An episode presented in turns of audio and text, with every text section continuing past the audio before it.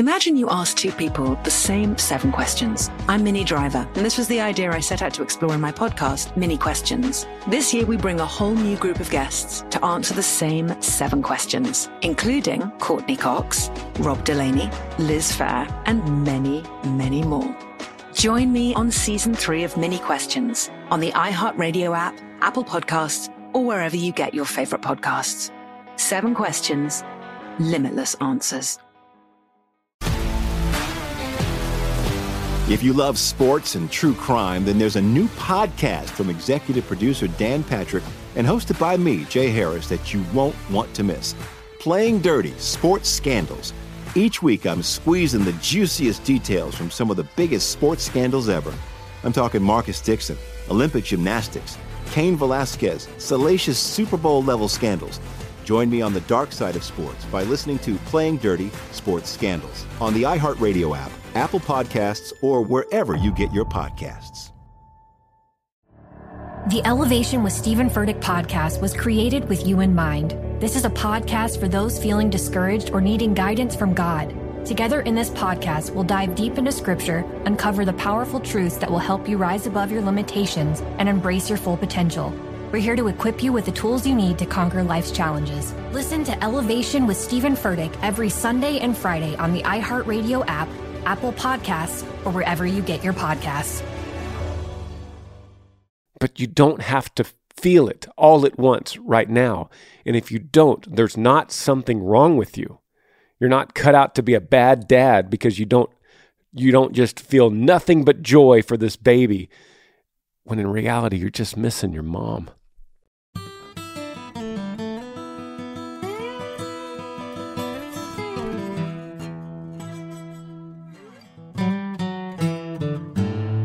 What's up, guys? Welcome to the podcast. This is one of my favorite things to do. I do, I have so many jobs, so many different careers, I think, but uh, the podcast is one of my favorites. It's kind of like I come in here, get the camera set up, get the, get the recording software set up, and I just get to relax a little bit because there's no time frame on these podcasts. I just get to talk through your questions in real time and have a discussion.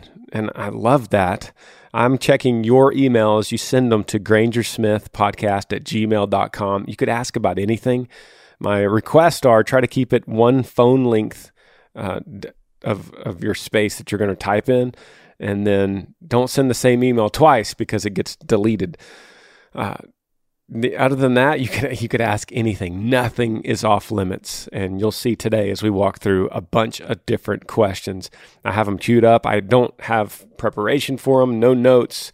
We're just going blind, and just keep in mind, I'm not always right, but I'm just giving you advice as though I would give it to a friend or a friend would give to me, like we're just having a conversation. First email is one I just I just came off. I just finished after midnight my radio show and I just read this on After Midnight. I've been doing this on the radio show. It's an all night radio show. We're in about 300 different stations across the nation. And I've been taking one email per day, per, per show, and reading the email on After Midnight to a bunch of listeners. We're talking, you know, overnight, third shifters, truckers, nurses, EMS, firefighters, nursing mothers, grocery store stockers. And I've been reading your question, one of them, and then briefly answering it, and then telling them to come back here to listen to the full answer. This is one that I just did today. It's called subject line Staying Strong, and it reads Hey Granger, I'd like to stay anonymous. I'm a 26 year old man from Nebraska. I'm married with an awesome wife, and we have our first baby on the way. We're excited to find out the gender later this month, but life has been tough lately. I lost my grandma less than a year ago, and I just lost my mom a few months ago. I always dreamed of my mom helping to take care of our babies growing up because she was the best mom to me and also to my wife. She was our best friend. It's hard to be happy with anything that's going on. I miss her, and I think of her every second of the day. Everything reminds me of her. Please help. Yeah, anonymous. Great, great email. Great question very valid. And, and I'm going to talk about it. I briefly talked about this on After Midnight, and I want to talk about it in the longer form here. Uh, first, I want to say that we understand, and I've said this on, the, on this podcast many times, that our grief equals the love that we had for the person. So if you loved the person a lot, when you lose them, you're going to grieve them a lot. Now, that you could look at that in a negative way or you could look at it in a positive way. I'm going to tell you the positive is when you grieve heavy, you could have joy knowing that you had something really special with that person. You loved a lot. You loved a lifetime worth with your mother. And many people either don't have a mother or don't have a loving mother. And you did. And so the price that you have to pay for that is grief. And that's a small price in exchange for the love of a great mother. So you are so blessed to have her in your life, even though her time was cut short. The time you had with her is far greater than some any a lot of people get, right? I also want to say that you lost her 2 months ago or a few months. You said a few months ago. That's not very long. That is short time when it comes to grief. You're still in a, a period of shock. It's hard to understand things that are happening around you when you're only a few months into a major loss. So I'm validating your worry, your anxiety, your stress, your, your grief. I'm validating all that, that you're right in thinking that you're not you're not someone that needs to be I'm not going to tell you you got to be pushing this aside. Hey, time to get over your mom. You got a baby coming. Time to get over it, buddy. I'm never going to say that to you you're being vulnerable and, and these feelings are valid. Here's the other thing I want to get into. The world is going to tell you, people around you, your friends, Google, the world is going to tell you, you are having a baby. This is the greatest moment of your life. This is the most exciting, most loving, craziest, most exhilarating, fulfilling thing you'll ever experience in your life. And you don't have to buy that. Now, let me explain. When the world tells you that, that's because they're, they're looking back on it in the past. They're looking back, like, for instance, I look back, London, my daughter's 10 years old. She was my firstborn. I look back on, on her birth and I think, man, that was, that was a monumental moment in my life. That was the fulfillment of becoming a father. It was an incredible moment. Top three moment Four. I have four kids. Five, including the marriage of my wife. I could look, I could say that, honestly. I could say that. But in the moment, during the pregnancy, during the birth, I didn't think that. And I realized that as it was going down, I, I remember thinking, the world's telling me this is the most exciting moment of my life, but it's not. I'm more scared than I've ever been. I'm way more scared than I am excited. I'm way more nervous than I am loving for this baby. And as a father, it's probably different with mothers. I, in fact, I know it is because it's biological with mothers. But with fathers, you're, you're more disconnected from the birth. You don't carry the child for nine months. And, and so it's hard to wrap your brain around loving another human that's not even in the world yet. It's difficult. And, and I think it's okay to have that, that anticipation of not knowing and worrying and and you're not being fulfilled with this overwhelming joy. Now some dads do. Okay, some dads do. They're just they're just wired in a different way, but I'm not that way. I was worried when we were pregnant with London. When when when I held her for the first time, it was a it was an incredible moment, but I was more worried for her and Amber and her future than I was overwhelmed with with happiness. Happiness happens to us, but joy is deeper than that. Joy, joy is the underlying emotion amongst other emotions that can coexist. So what I'm trying to say to you, anonymous, is that if you if you're pregnant with your first child and you can't get past the grief of your mother to enjoy the pregnancy, that's okay. That's the feeling you're in right now. And if you're feeling it right now, then it's legitimate. But that's going to change. And everyone listening knows that's a father that knows that's going to change. And over time, that love will develop and flourish and grow and become this one of the strongest bonds you've ever had, you and this child. One of the strongest bonds you will ever have. But you don't have to feel it all at once right now. And if you don't, there's not something wrong with you. You're not cut out to be a bad dad because you don't you don't just feel nothing but joy for this baby when in reality you're just missing your mom. And when you see that baby and you hold that precious beautiful baby for the first time, you kind of think about your mom and you're going to think I wish mom was here to see this. I wish mom was here to hold this baby. I wish mom was here to tell me how to take care of this baby. And those are those are valid thoughts that you're going to have. And so when you have them, it's not taking anything away from the love that you're going to have for this baby. It's not taking anything away from the joy of the moment because in 10 years, like me, you'll look back on the moment and you'll say, that was it. That was a defining moment in my life. And I might not have realized it at the time. As I read this podcast, we're just coming off a D Day. 78 years ago, the Allied forces invaded the beaches of Normandy. Now, when they were getting off that boat, bullets rushing by their face, trying to get to the machine gun nest, petrified in fear, needing to climb those cliffs. Do you think they were they were the the one thought in their mind was, "Wow, this is this is a defining moment in history and in my life. This is going to change the course of history right now today, and this is one of the biggest moments of my life." None of them were thinking that. They were just thinking, I got to survive. I got to I got to save my brothers. I got to keep my own heart beating. I got to get to that machine gun nest to get this madness to stop. That's what they were thinking. That's what you're thinking. I just got to get to that machine gun nest to get this madness to stop. Stay strong. That's what your that's what your subject subject line says. Stay strong. You got this. All right, next question. Subject line says house fire. Mario, 38 years old, writes in and says, My family and I had our house caught on fire while we were out. We got back just in time to save our two dogs, thankfully. Unfortunately, we lost everything else. I'm struggling to stay strong for my two daughters and my wife. I pray every night asking for strength, but every time my youngest five year old says that she wishes she could lay in her bed or play with her toys, it has become harder and harder to stay strong. Any wisdom or advice you might have over this loss?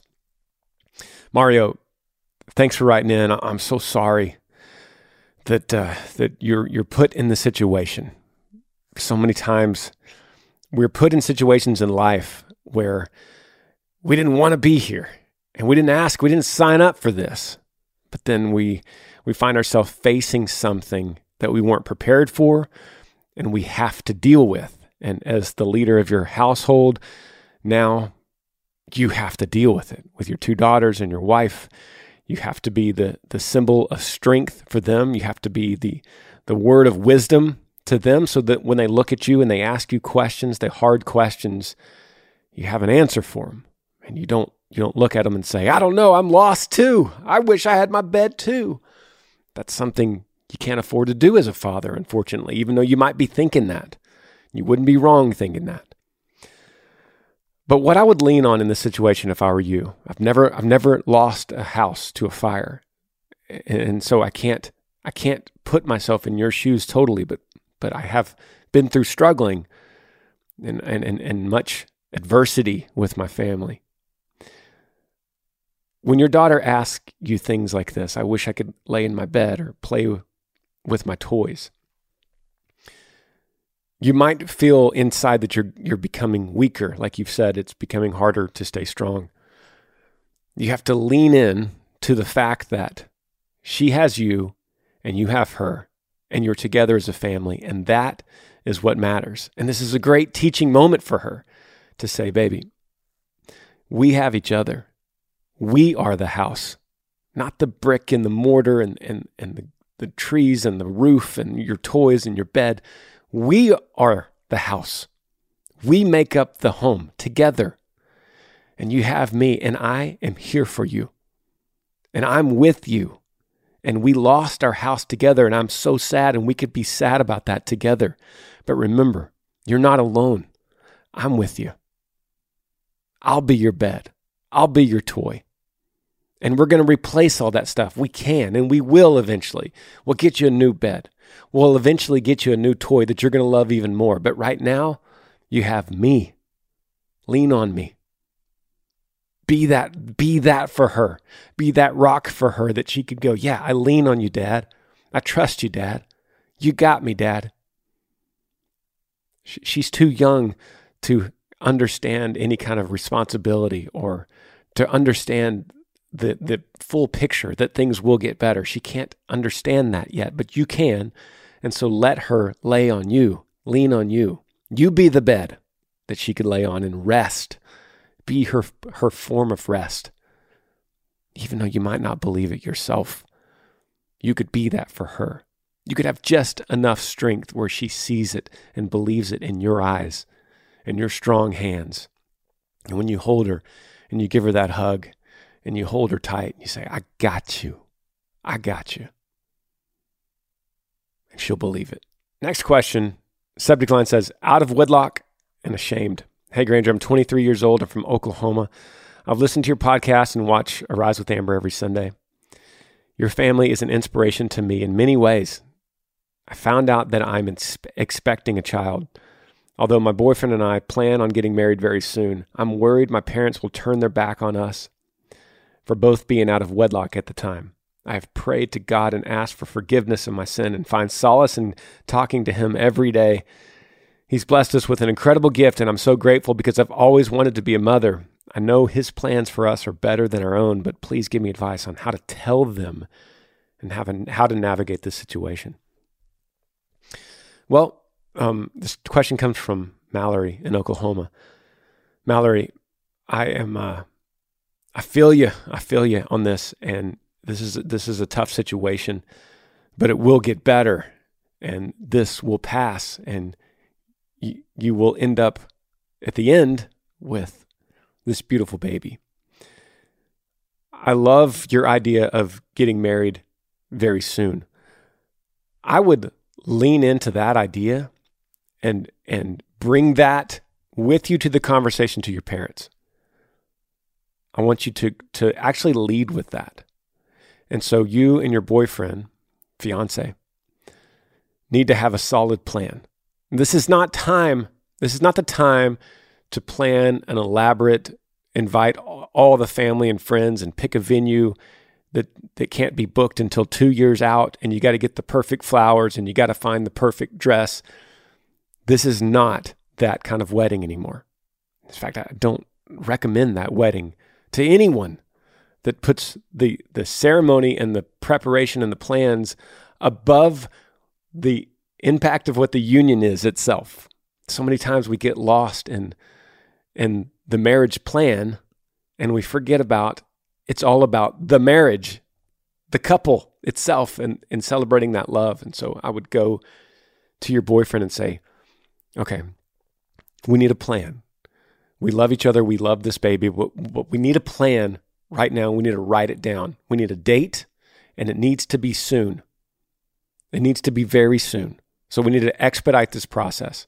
And then once you get that date and you have that plan, and you, you maybe you even have a venue, then you go to your parents. Now this this all needs to take place within a couple weeks because you don't want to wait too long on this. Time is very important in this situation. So you go to, you go to your parents and you sit down and you go, "Mom, Dad, I have some news for you.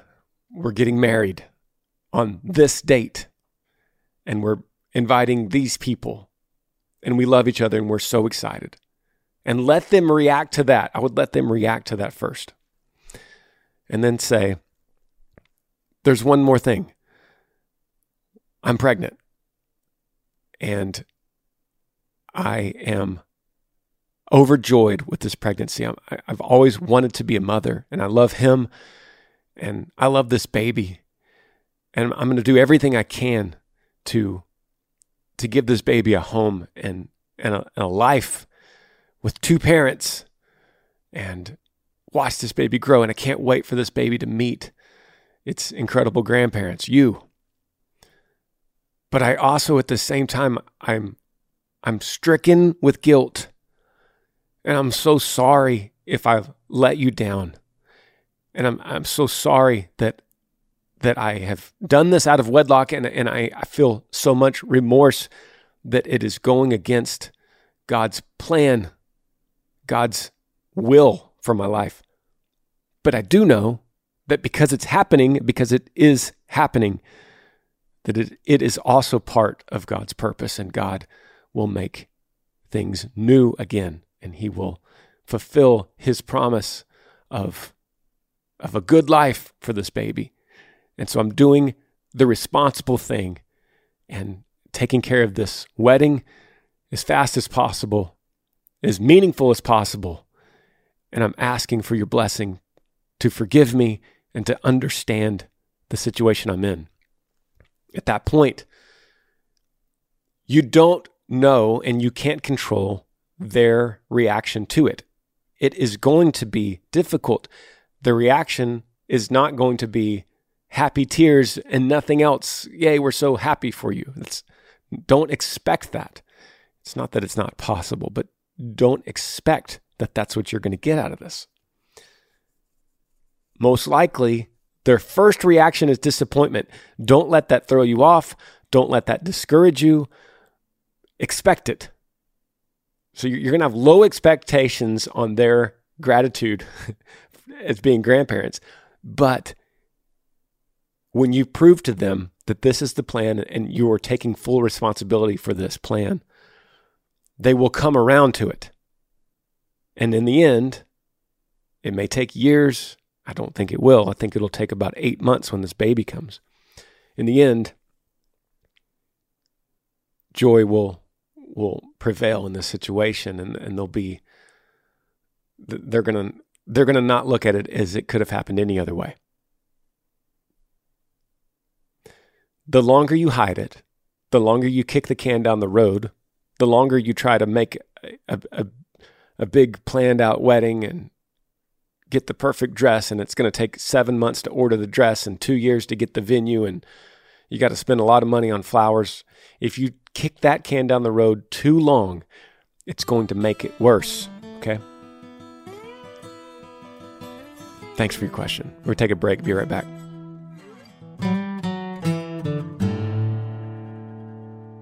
Hey, thanks for listening to the podcast, y'all. If you want a personal message from me, the best way to do it is cameo.com slash Granger. You can get a personal shout out through a video message saying whatever you want me to say. Happy birthday, happy anniversary, maybe a pick me up, maybe a shout out of any kind. Do that on the Cameo app and search for Granger Smith or go to cameo.com slash Granger Smith.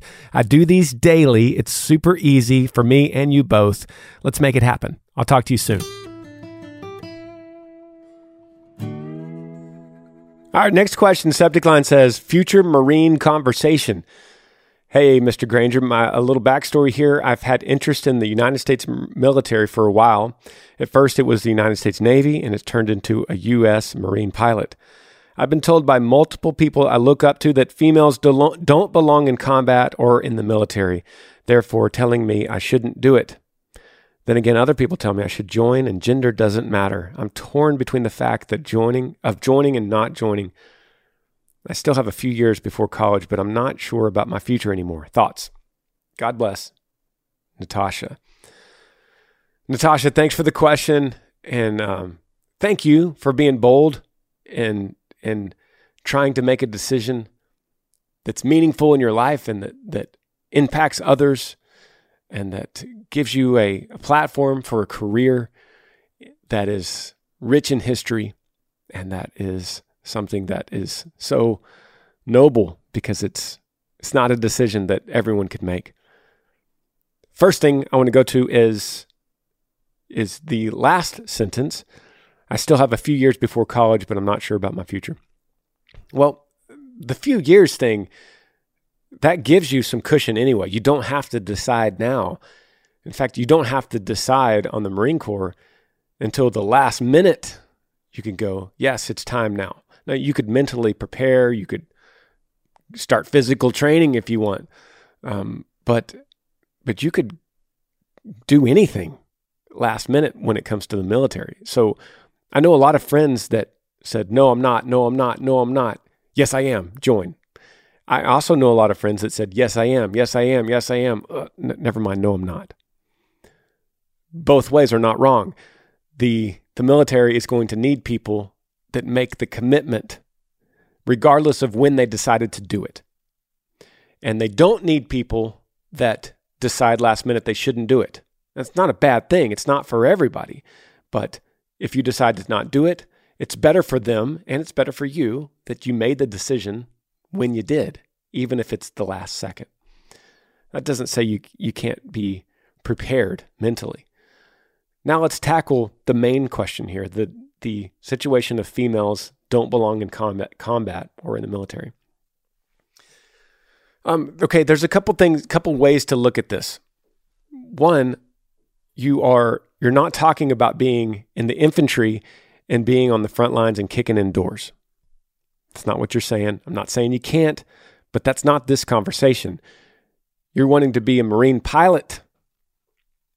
To that, let's speak to that. I know a lot of women in my life. They are much better at me at multitasking and focusing. Now, I'm not great at either one of those two things multitasking or, or focusing. Amber is much better at details and, and being precise in the moment while multitasking other things.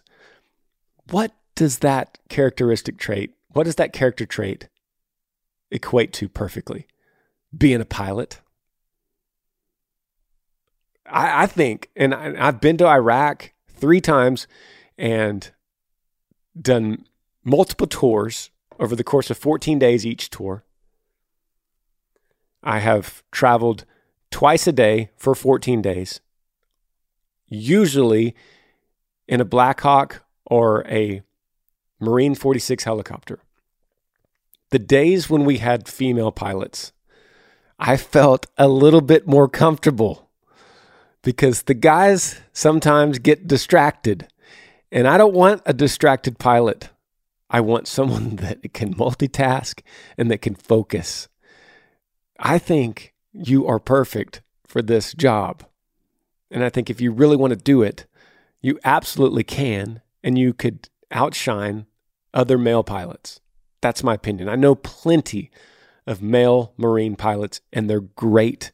If you get to be a pilot, if you if you pass every test and, and you're you're perfectly suited for that job, you're going to be good.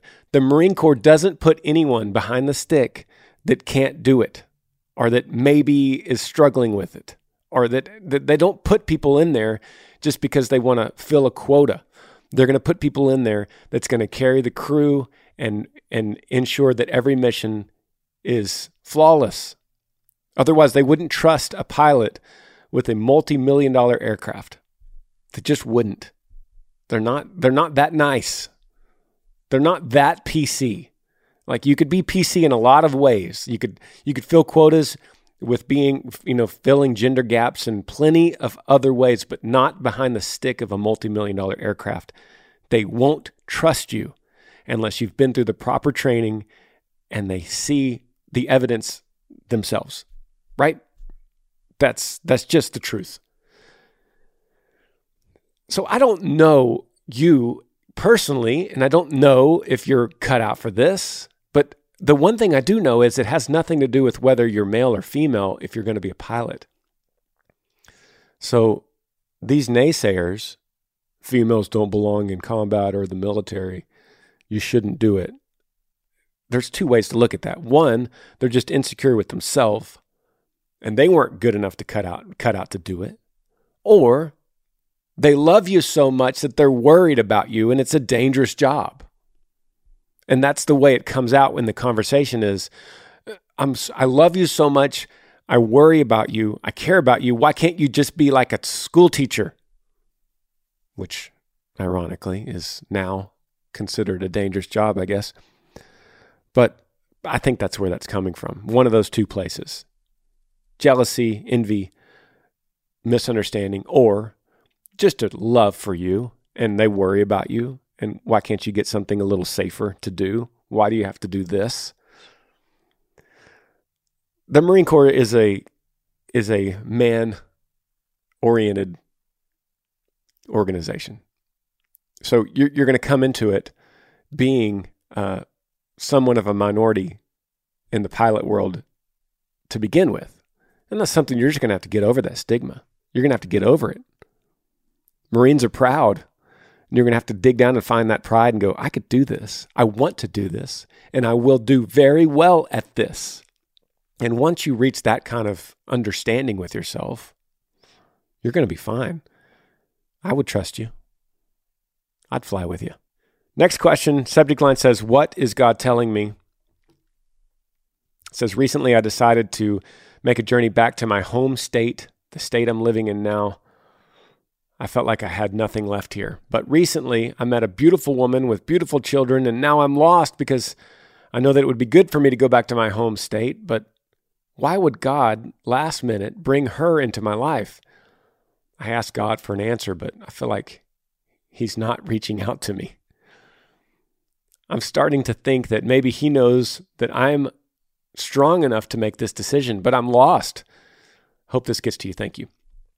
A question comes from David, and let me kind of recap what you said here. You, it sounds like you're planning on moving to another state, back to your home state from the current state you're in now.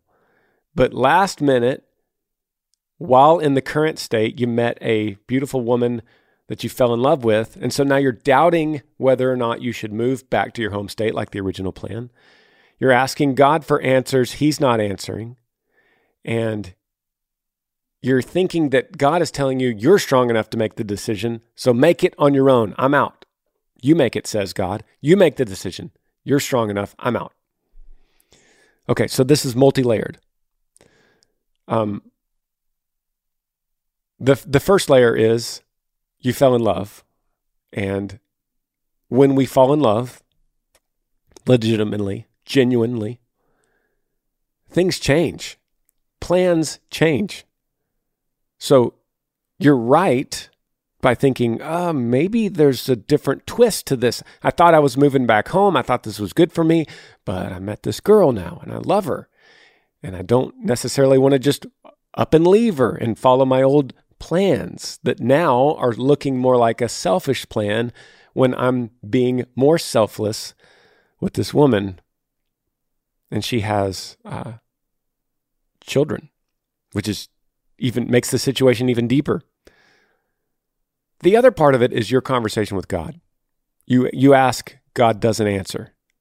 You wait, he still doesn't answer, and then you decide God is telling you through his not answering that you're strong enough, deal with it. Okay, so let me start unpacking all, all of these things. Our conversation with God, a conversation goes two ways. You speak, the other person speaks. So in a conversation with God, we speak through prayer. He speaks through his word. It's, it's a misconception that we think God only speaks through divine inter- intervention, whispers in our ear, and writing in the clouds, billboards, license plates, bumper stickers, t shirts. He can. But that's not the general rule. The general rule is God speaks through his word that we already have in the Bible. We have to remember that. We have to remember that our prayers go to Him. We make our requests. We bring everything to Him.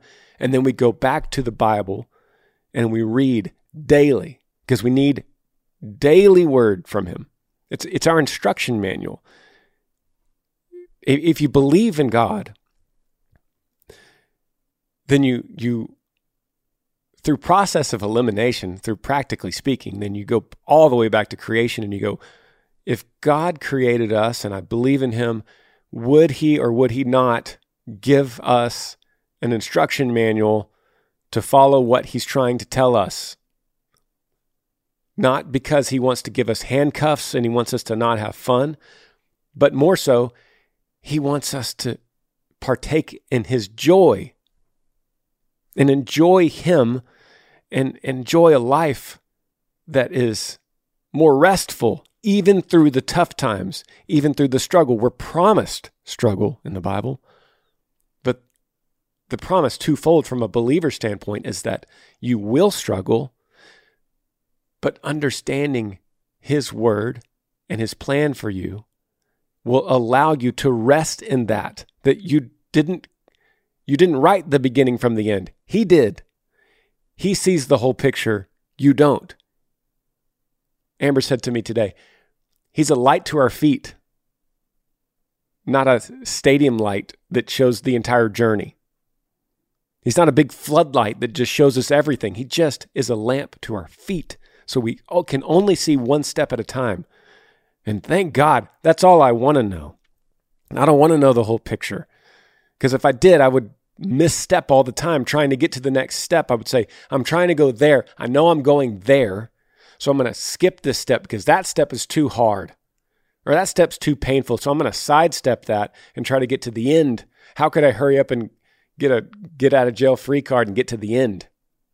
It's like in that game Candyland when you get to jump ahead 11 steps. That's what we would do if we knew the whole picture. But instead, we don't. We go one step at a time on purpose because with each step, we don't know what's next. And that's a good thing because we wouldn't take the next step if we knew how hard it was going to be. So, what I know is God is not, the God as revealed in the Bible is not telling you you are strong enough to make this decision. It's the opposite. He's telling you through His Word, you are too weak to make this decision alone. So lean on me. This is my battle, not yours. I will fight it for you. You think you're strong enough? You're failing. It's always about being humble. It's always about surrender. It's always about, God, I'm not strong enough to make this decision. I don't know. I don't have enough wisdom to see the whole picture. So I'm giving it to you. Feed me. Feed me with your word. I'm going to dive back into your word again this morning. I'm going to, I'm going to search through it like my life depends on it. I'm going to comb through this Bible, through these Gospels, through these ancient prophets. I'm going to look through this wisdom because I know it was inspired by you. And I know it, that's the food that's going to feed my soul, and I'm hungry for it. So you keep returning to that. Meanwhile, your conversation is the prayer God, I, I, I was going to move back to my home state. And now there's this girl, and I love her, and she has children. Show me, show me through discernment in my heart. Show me. Give me, give me new passions. Give me new desires. If this is real, if this is what you need me to do, enlighten me with, with these new desires. If it's not, close the door. Close the door. Make her look like poison to me. Make her look like I don't want this. Bring something else from the from the, the old home state. Bring something to light there so I could see it but just enough. Just that, that lamp at my feet, just enough for me to see the next step because I don't know what it is. I'm not strong enough to make the decision alone. You have to tell him that because you're not. You're weak and I'm weak. We're humans. God defeats the biggest battles in the Bible with things that appeared to be the weakest. David defeated Goliath with a stick and a stone from the river. A tiny stone defeated a giant. God does that over and over again on purpose to show us it's not you, it's me. I win. I defeat the giant. All you do is surrender to me, and I'll take over. So surrender. That's what this is about. Surrender. God, I'm stuck. I'm stuck.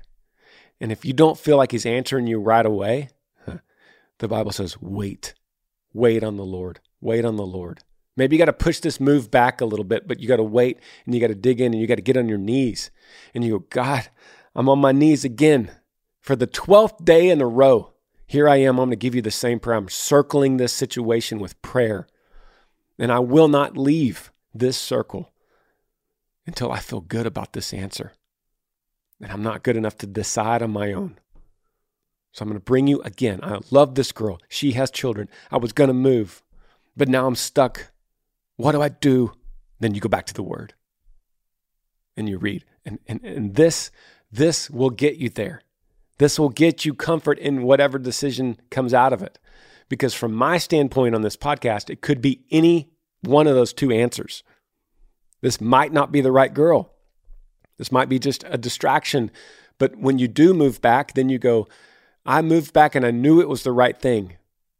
I even gave up a woman I thought I loved for this decision. And now I know I'm here for the right reasons.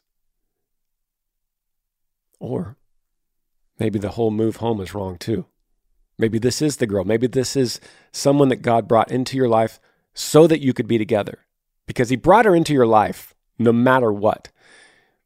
Either to show you that there's something better for you or to show you that she is the one you need to be with. That answer is not up to you. Surrender it to Him. Okay? That's my advice. Douse this in prayer, soak this in prayer. And in the soaking, be as humble as you can.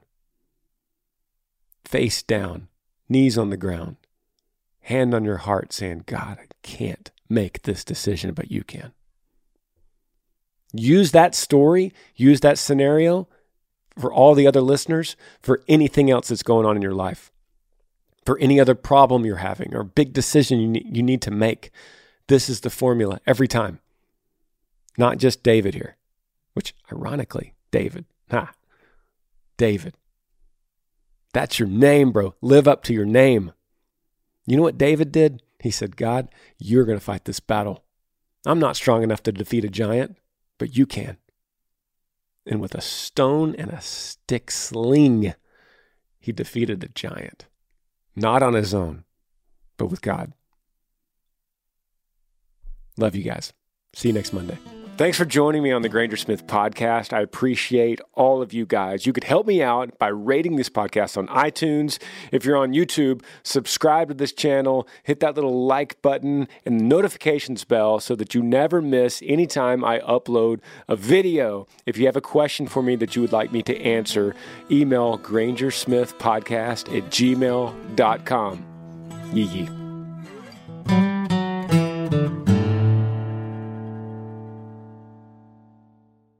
Imagine you ask two people the same seven questions. I'm Minnie Driver, and this was the idea I set out to explore in my podcast, Minnie Questions. This year, we bring a whole new group of guests to answer the same seven questions, including Courteney Cox, Rob Delaney, Liz Phair, and many, many more.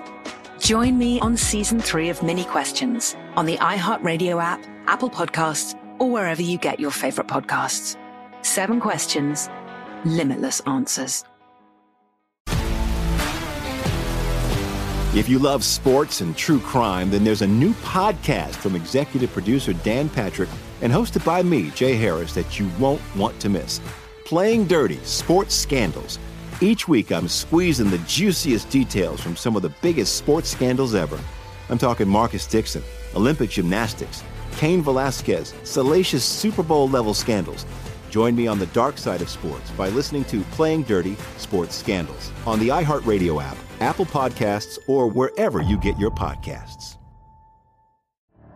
The Elevation with Stephen Furtick podcast was created with you in mind. This is a podcast for those feeling discouraged or needing guidance from God.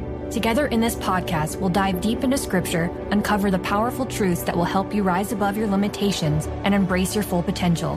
We're here to equip you with the tools you need to conquer life's challenges. Listen to Elevation with Stephen Furtick every Sunday and Friday on the iHeartRadio app, Apple Podcasts, or wherever you get your podcasts.